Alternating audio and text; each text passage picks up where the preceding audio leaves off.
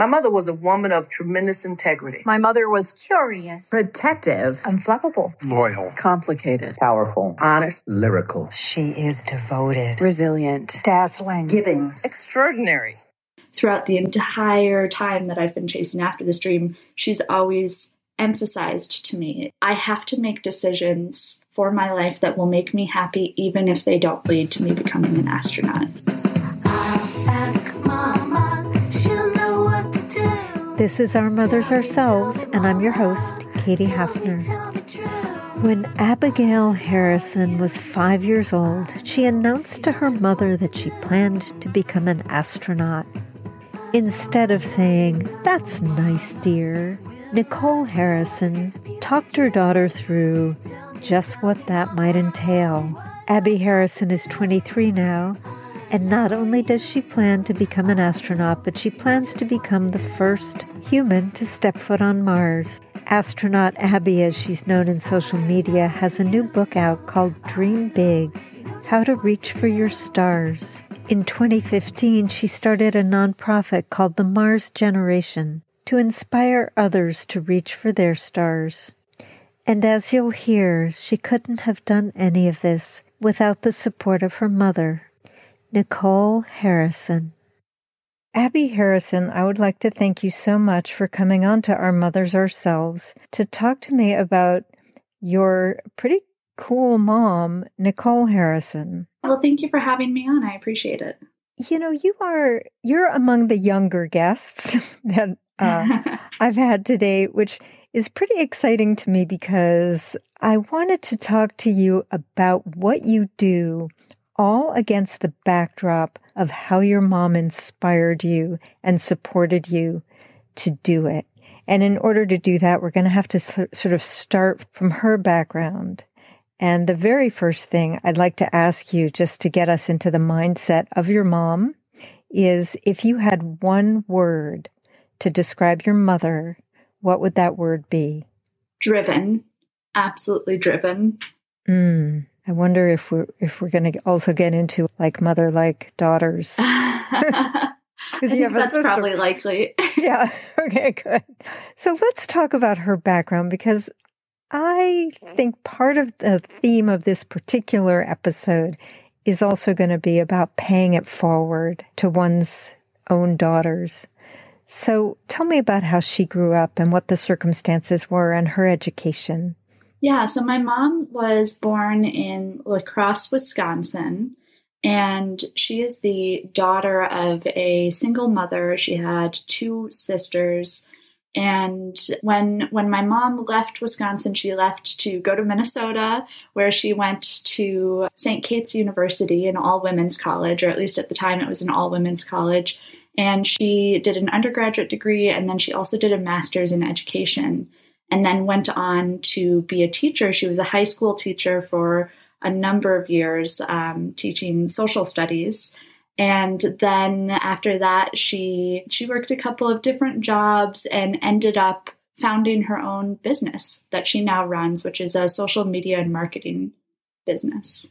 Oh wow! So, what were the the socioeconomic circumstances of her childhood and and her parents? Yeah, so my my grandma, who we call Nana in my family, she worked at a bank, and my fa- my mother's socioeconomic status when she was growing up is that they were they were definitely not well off, and it's one of the things that growing up, she was disadvantaged in a lot of ways because her family just didn't have enough resources. And when I was growing up, it's one of the things that she she really stressed to me was that my childhood and young adulthood and all of that was very different from how hers was because even now I wasn't raised in like opulence or, or anything. I was raised very middle class but that was a lot different from how she was raised and it was something that i think is is definitely a source of accomplishment for her that she's doing better i suppose for for that this generation of my family is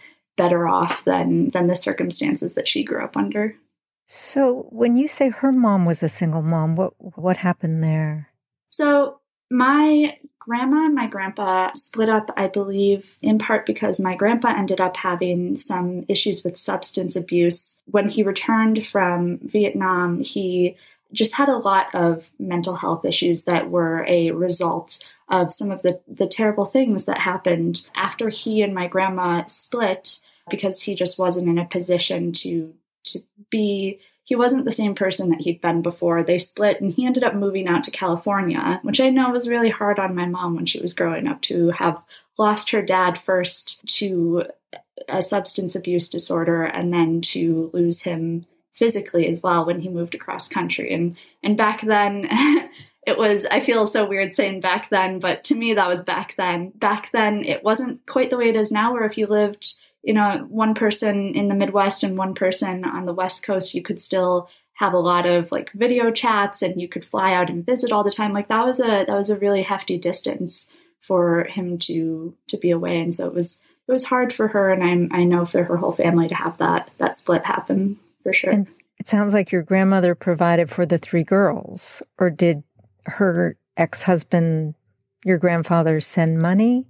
I'm not I'm not really sure of those circumstances, but I think that from what I've heard growing up that it was most likely that my my grandma was the the sole provider, the breadwinner of the family at that point. And what did she do? She was a, a bank teller, I believe. So I'm just picturing this. So she had these three girls.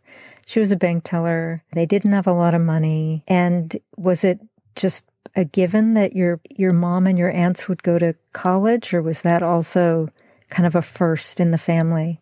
My mom's generation was the first generation in my family to go to college. My grandma didn't have that opportunity either on either side of my family. Neither of my grandmas had the opportunity to get a college degree.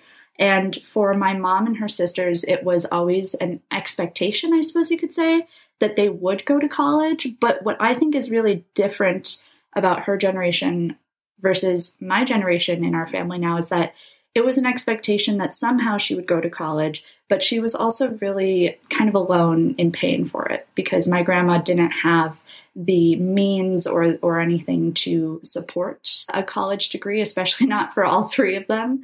And so when I was growing up, my entire life has been with that same expectation that I would go to college, but with a different level of support from from my family, who especially my mom was able to help me financially mm-hmm. make my way through college, which is a it's a really big difference I think because I know that when my mom was in college, she was, you know, working full time in order to pay her bills and her tuition and everything and then she had us really young and she struggled a lot with that kind of balancing act.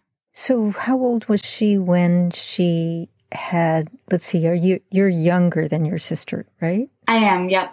So, how old was she when she had your sister, and how did she meet your dad? She had my sister when she was 22, and she had me when she was 24. Mm. And and you're how old now? I'm 23 now. Wow. Okay. Yeah. so, can you imagine?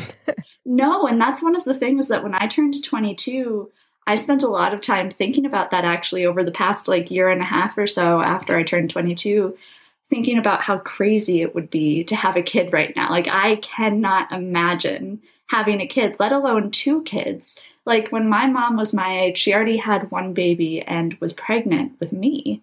And I'm over here like, there's absolutely no way. yeah, it's it's it's unfathomable. I think the yeah. same thing. My mom was very young when she had her kids too.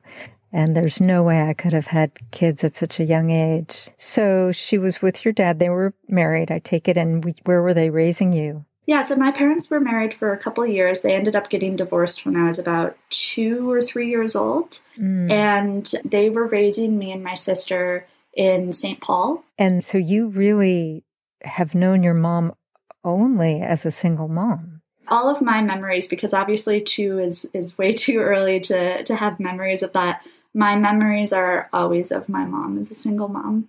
Mm-hmm. So when you had, went to school and there were other kids and they had a mom and a dad, and did you was it a sort of pride for you, or just sort of that's the way it is? When I when I was uh, younger, when I was in grade school and such, my parents being split was never really something that came up a lot. Like there were all kinds of different situations and it was something that to me just seemed really normal and was definitely something that like my mom did a good job i think of trying to uh, normalize that as well for us and, and talk about it. So there you were and she was a model for you. It sounds like she was a model of someone who had her head screwed on straight. And was she a disciplinarian? How did she get you guys to like make your beds and Um, yeah, sometimes I mean she was a she had to be obviously with with two young kids alone. She was somewhat of a disciplinarian, and I know that I was uh, really a hellraiser as a kid as well. But luckily for for my mom and for all of us, I think my sister was a very quiet, very good in every sense that you could imagine child, and I was a very rambunctious. And then when we got older, we actually switched places a little bit, and my sister became somewhat more of a rambunctious teenager, and I ended up being like just a really classically easy teenager. I was really focused on school, I was really engaged in all of these things to progress my future, and so thankfully, my mom never had really too much on her hands, I think, because uh, only one of us was acting up at a time. So I want to hear the story of when you were little and you announced to your mom that you wanted to become an astronaut and sort of how she reacted. Did she say, "Oh, yes, dear, you'll get over it. You know, next next week you'll want to be a ballerina"? Yeah, so she spent about probably 5 or 6 years saying exactly that where uh, I started saying I wanted to be an astronaut. I was probably around 4 or 5 when I started saying that. And for for good long time. She never really discouraged me, so she never told me, like, oh, you'll get over it. She did not think that I would hold on to that dream and that I would pursue it because she definitely did think that it was something like wanting to be a ballerina or wanting to be a firefighter or wanting to be, I don't know, a princess, like those kinds of things that kids say all the time. And astronauts up there with them how did you convince her that this was actually what you planned to do and you'd thought about it and looked into it? Yeah, and that was actually how I ended up convincing my mom and and how she ended up getting on my on board with it, I suppose, was when I was about probably 11 years old. I'd been talking about wanting to be an astronaut incessantly for years and years and years now. And one day my mom finally realized that I was still talking about this. It had been five, six, seven years that I'd been saying this, and that it wasn't going away. It wasn't just a childhood fancy or anything like that. This was a real dream. And so she sat down with me one day when I was 11, and she likes to call it, she likes to call it the come to Jesus talk. Where wait, were you going to have it with her? was she going to have it with you? She was having it with me, where she sat down with me and she told me the harsh realities of this dream and she told me how difficult it would be to accomplish it and she wanted to make sure that that I was aware that it wasn't an easy thing and that it was you know a very very difficult thing. And, and during that talk she told me that if i did want to accomplish it she, she said i'm not trying to discourage you from chasing after this but you need to know the reality of it. She said if you do want to chase after this dream and you want to be successful in it then you need to make a plan and you need to start working towards it and so I did. I went and I did some research and I came back the next day with two pieces of paper that I'd I'd printed out notes on, and one of them was a, a plan to become an astronaut if I went through a military route, and the other one was a plan if I went through uh, a citizen scientist route. And I showed her those two, and I think that's when she realized that I was really, really serious about this dream. It wasn't it wasn't going away. And from that point on, she completely got on board. She has been my biggest supporter, my biggest believer for the last decade, essentially, in the time that I've chased after this. That's amazing. So something in her just just flipped a switch, and she. It sounds like she never said or held it over your head, saying, "I didn't have a chance like this," but you get the chance. Absolutely not. Yeah, she mm. never never portrayed that.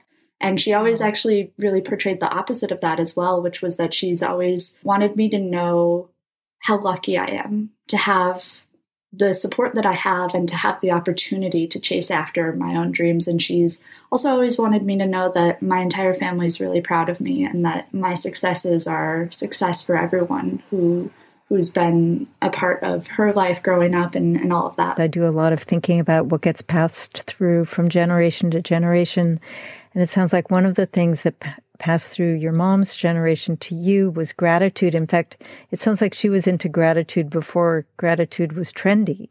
yeah, before it was green, right? right. right, exactly. Do you think that's true? Absolutely. And I think that that is just a fundamental part of who my mom is is she is very kind and she's very compassionate and empathetic and all of those things and i think that instead of taking her experiences of you know growing up without economic means and having a, a, family that was in some ways fractured and those difficulties instead of taking them and letting them turn her sour or become cynic or anything like that. She's used those as fuel to make other people's lives better. Like you said, to to be kind before it was trendy, I suppose. Yeah. Wow, what a what an amazing person. And how did she demonstrate like her external ways of demonstrating her love for you? She absolutely did not cook. Oh, really? She's she a did... terrible cook. Oh my gosh. She has like like two recipes that she's allowed to make. She makes chili and she makes that really she's al- spaghetti and meatballs. Allowed? But, Did you yeah. say that she's allowed? yeah. Um, and, and wait, I'm sorry. So chili and spaghetti, and spaghetti and meatballs, and that's when I was growing up. Like a lot of her cooking was not very good, but those were the ones that like were fantastic that she used to make.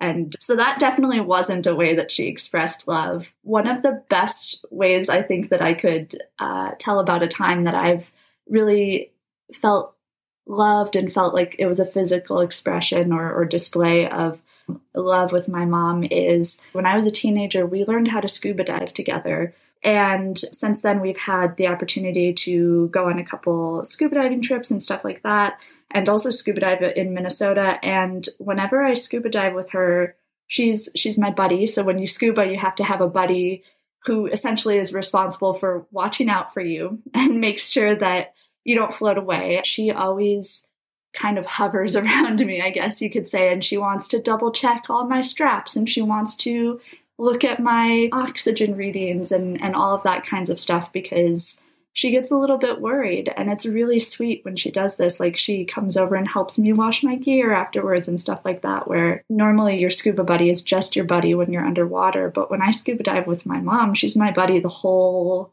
way through and i think it's really sweet it's also a wonderful metaphor because what you're doing now what was your major in college i was a biology major okay and now you're tell me about what you're doing now yeah, so now I am a scientific researcher at Harvard Medical School, where I work in a lab that studies immunology, genetics, and molecular biology. Mm. The STEM fields are, you know, still, it's getting better for women. It's still not, there's no parity.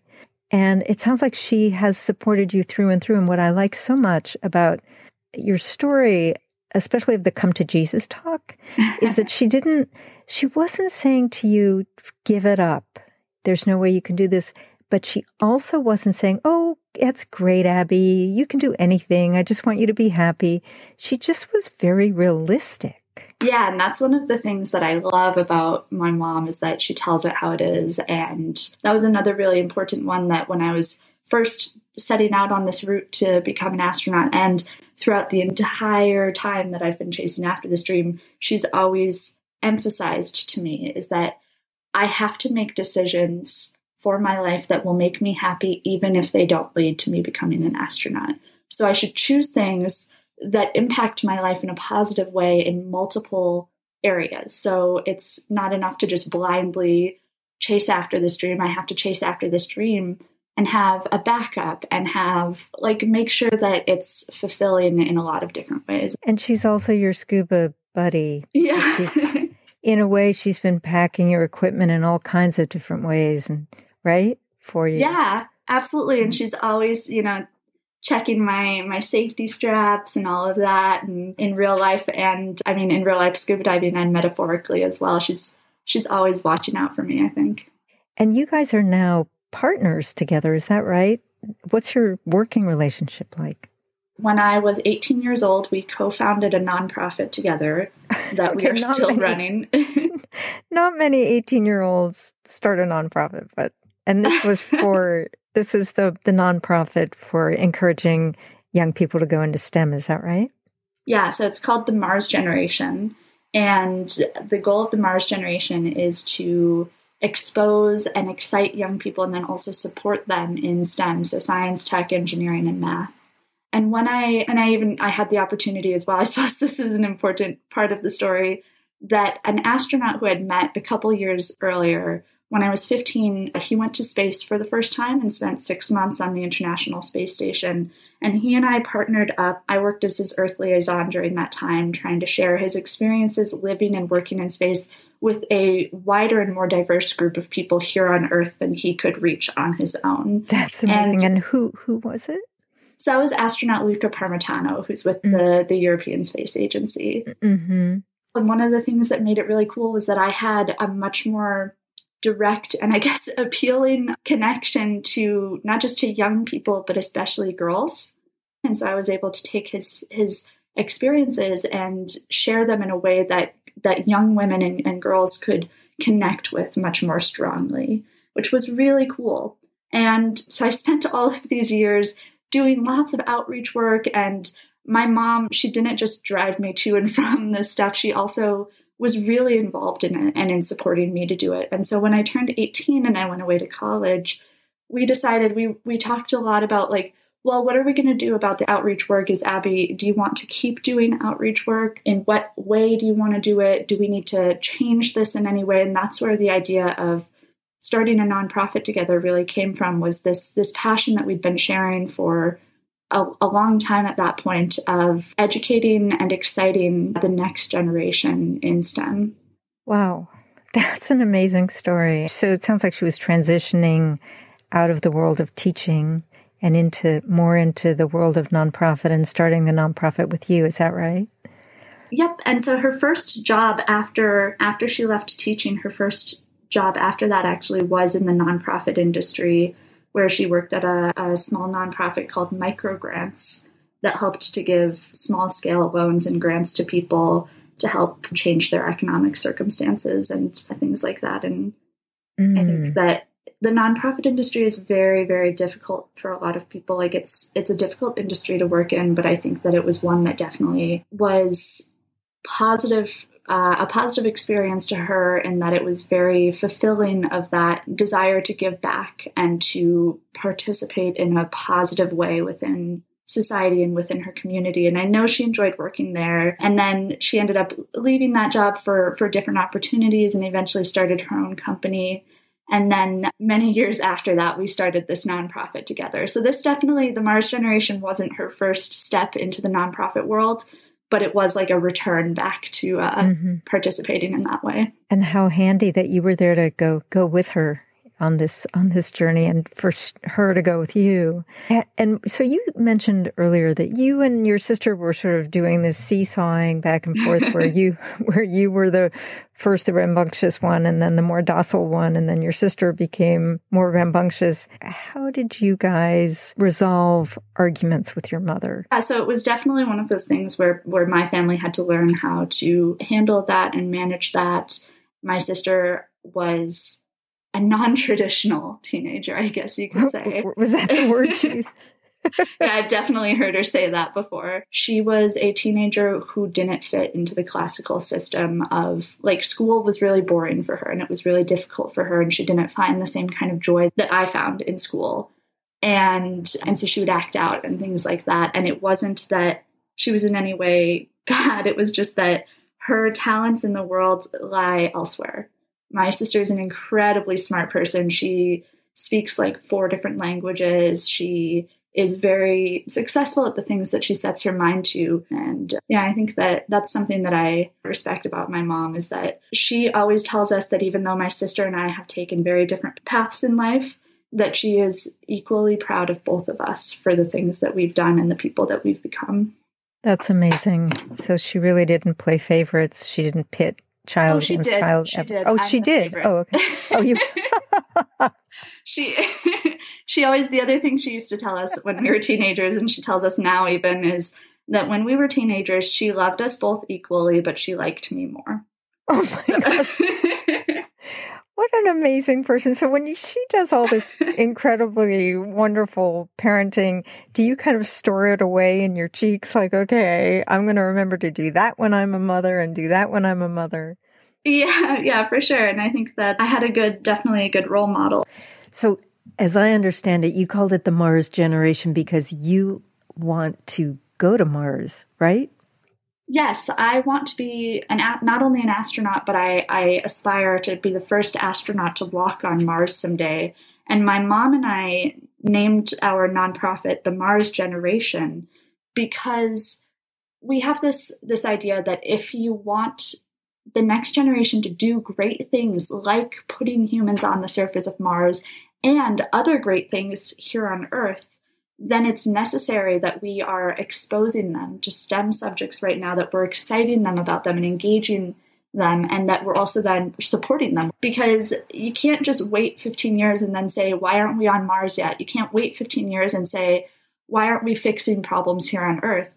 You have to start now, and you have to realize that the generation that is growing up right now, in 10 or 15 years, they're going to be the, the scientists and the politicians and the teachers and all of the people who will be facing those problems and those challenges and hopefully solving them and hopefully doing great things.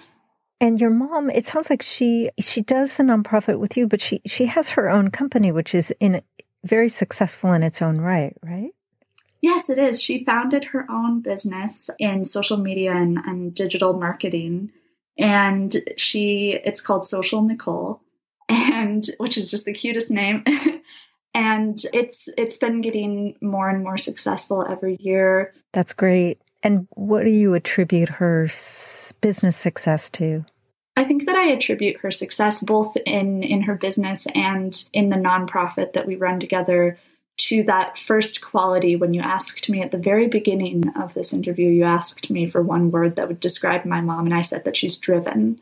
And that is absolutely what what I suppose drives to use the same exact word there her success in those areas because she she definitely works tirelessly she she works a lot and she is usually not satisfied to finish something until the job is done and the job is done properly you know what i love about this conversation is men have been pretty much absent so this yeah. conversation definitely passes the bechdel test for sure I love it. Yes, the Bechdel test. So I do want to uh, sort of just ask you a couple, just one or two more things. And I was cleaning up my little, my little cave, my podcasting, my little podcasting closet when I was getting ready for this interview. And I put post-its whenever I do an interview, I put post-its all over the place to make sure that I don't forget to ask a question. And I was taking one of the, an old post-it off the wall. And then I looked at it and it says on it, everything is waiting for you. And it's from an old interview I must have done a couple of months ago with David Whyte, the poet, but one of his poems, in fact, it's the volume is called Everything is Waiting for You. And I just wanted to read you a couple of lines from it because it got me to thinking, why am I taking this off the wall? Because it seems so apropos of the interview I'm about to do with Abby. And so the, I'll just read you a couple of lines from the poem. Oh, that'd um, be great. Everything is waiting for you. And he writes, Alertness is the hidden discipline of familiarity. The stairs are your mentor of things to come. The doors have always been there to frighten you and invite you. And the tiny speaker in the phone is your dream ladder to divinity. That's really nice. I think that, yeah, that I'm glad that you read that because I think it is very fitting to the conversation that we're having. I know it was one of these sort of the constellation of post-its. Trust me, I'm familiar with that. I'm a big fan of using using post-its aggressively. so do you ever I guess my my last question is do you it, when you're down or you're just not feeling like you're going to get there or do you feel like you can confide in your mom that way?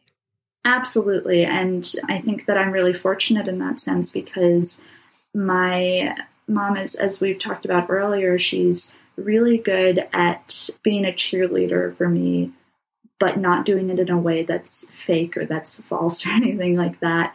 And so she's definitely someone that that I feel lucky to be able to call her when I'm when I'm down, to get advice, all of that kinds of stuff. And I, I think that that's a really important person. We all need someone to lean on, and we all need someone who who will help us out in those instances. And I really appreciate that my mom is is a is that person for me.